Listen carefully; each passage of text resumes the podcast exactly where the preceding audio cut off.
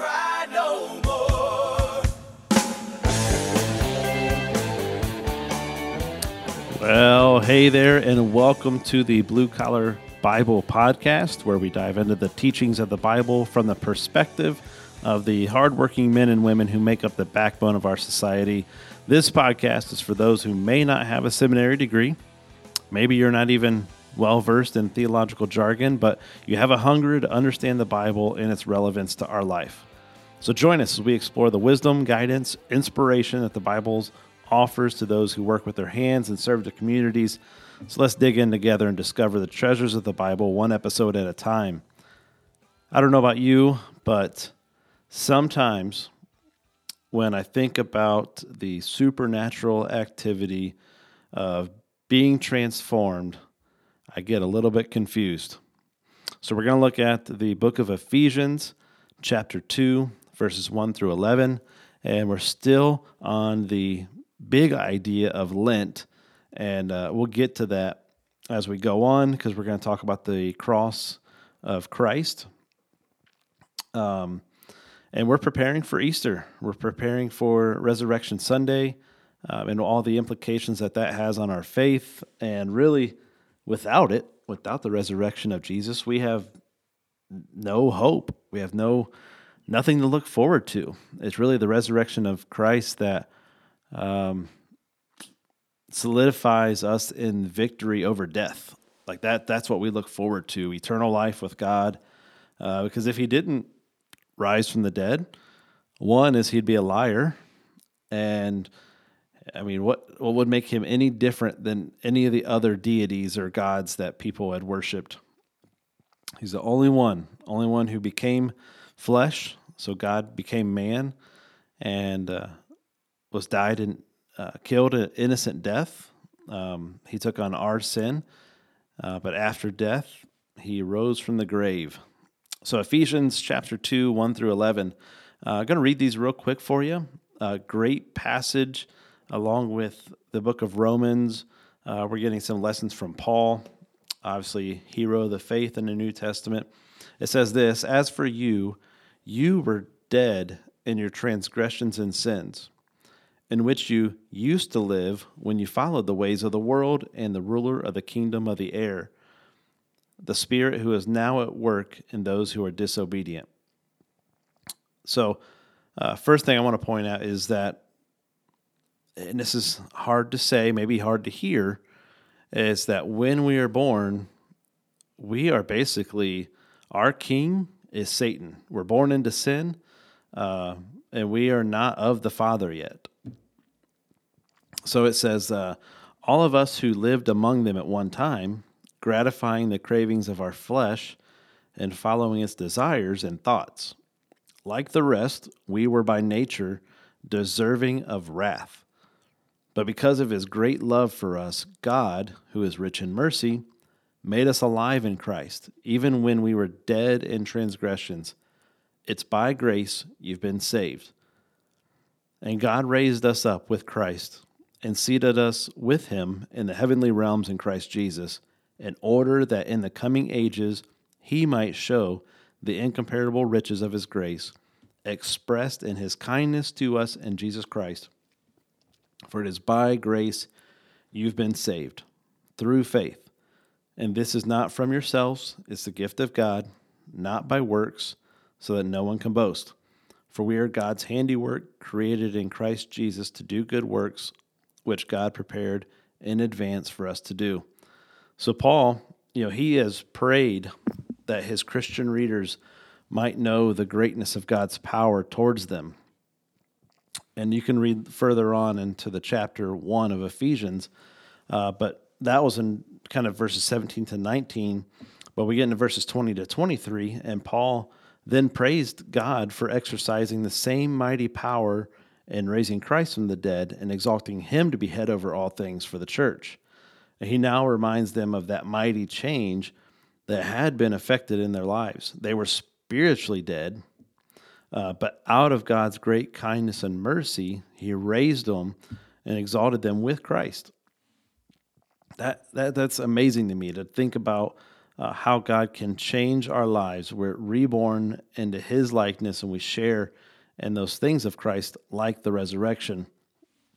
There's a guy named Craig Keener who wrote, he writes commentaries for the New Testament, but he writes this about Ephesians 2:3. He says, many Jewish people sought to explain all sin as the direct result of demonic activity. And they see that as specifically the spirit of error, and they talk about that in the Dead Sea Scrolls. But Paul, he does not see sin as always directly inspired by demons, but thinks that the world is pervaded with the devil's less direct influence. And he actually calls out racial division in Ephesians chapter 1, verses 21 and 23. But also, basically, it's the idea that we're not delivered from this influence by our ancestry, but we can be delivered from it through faith in Jesus. That's the only thing. And I'll be honest with you, I know that there are some today that still think that all sin is demonic activity or a result of demonic activity. But I'm in agreement with Paul that, you know, that we're actually, it's our flesh, and we're still in the presence of sin. And even as Christians, we have the Holy Spirit within us, dwelling in us, and convicting us, and guiding us, and giving us wisdom. But we're still fighting off the flesh, the old man that we're putting to death. And then our outside influences can be demonic. But I think my biggest enemy is me. It's my flesh that I'm struggling with. But it doesn't mean that I can't have victory. It doesn't mean that I can't overcome it, because it's through my faith in Jesus and relying on the Holy Spirit that I can overcome sin. I can overcome addictions. I can overcome temptations, things that my flesh wants to do. I have hope that I can overcome it, and it's through God. He will let me do that. But I can't do it on my own. That's for sure.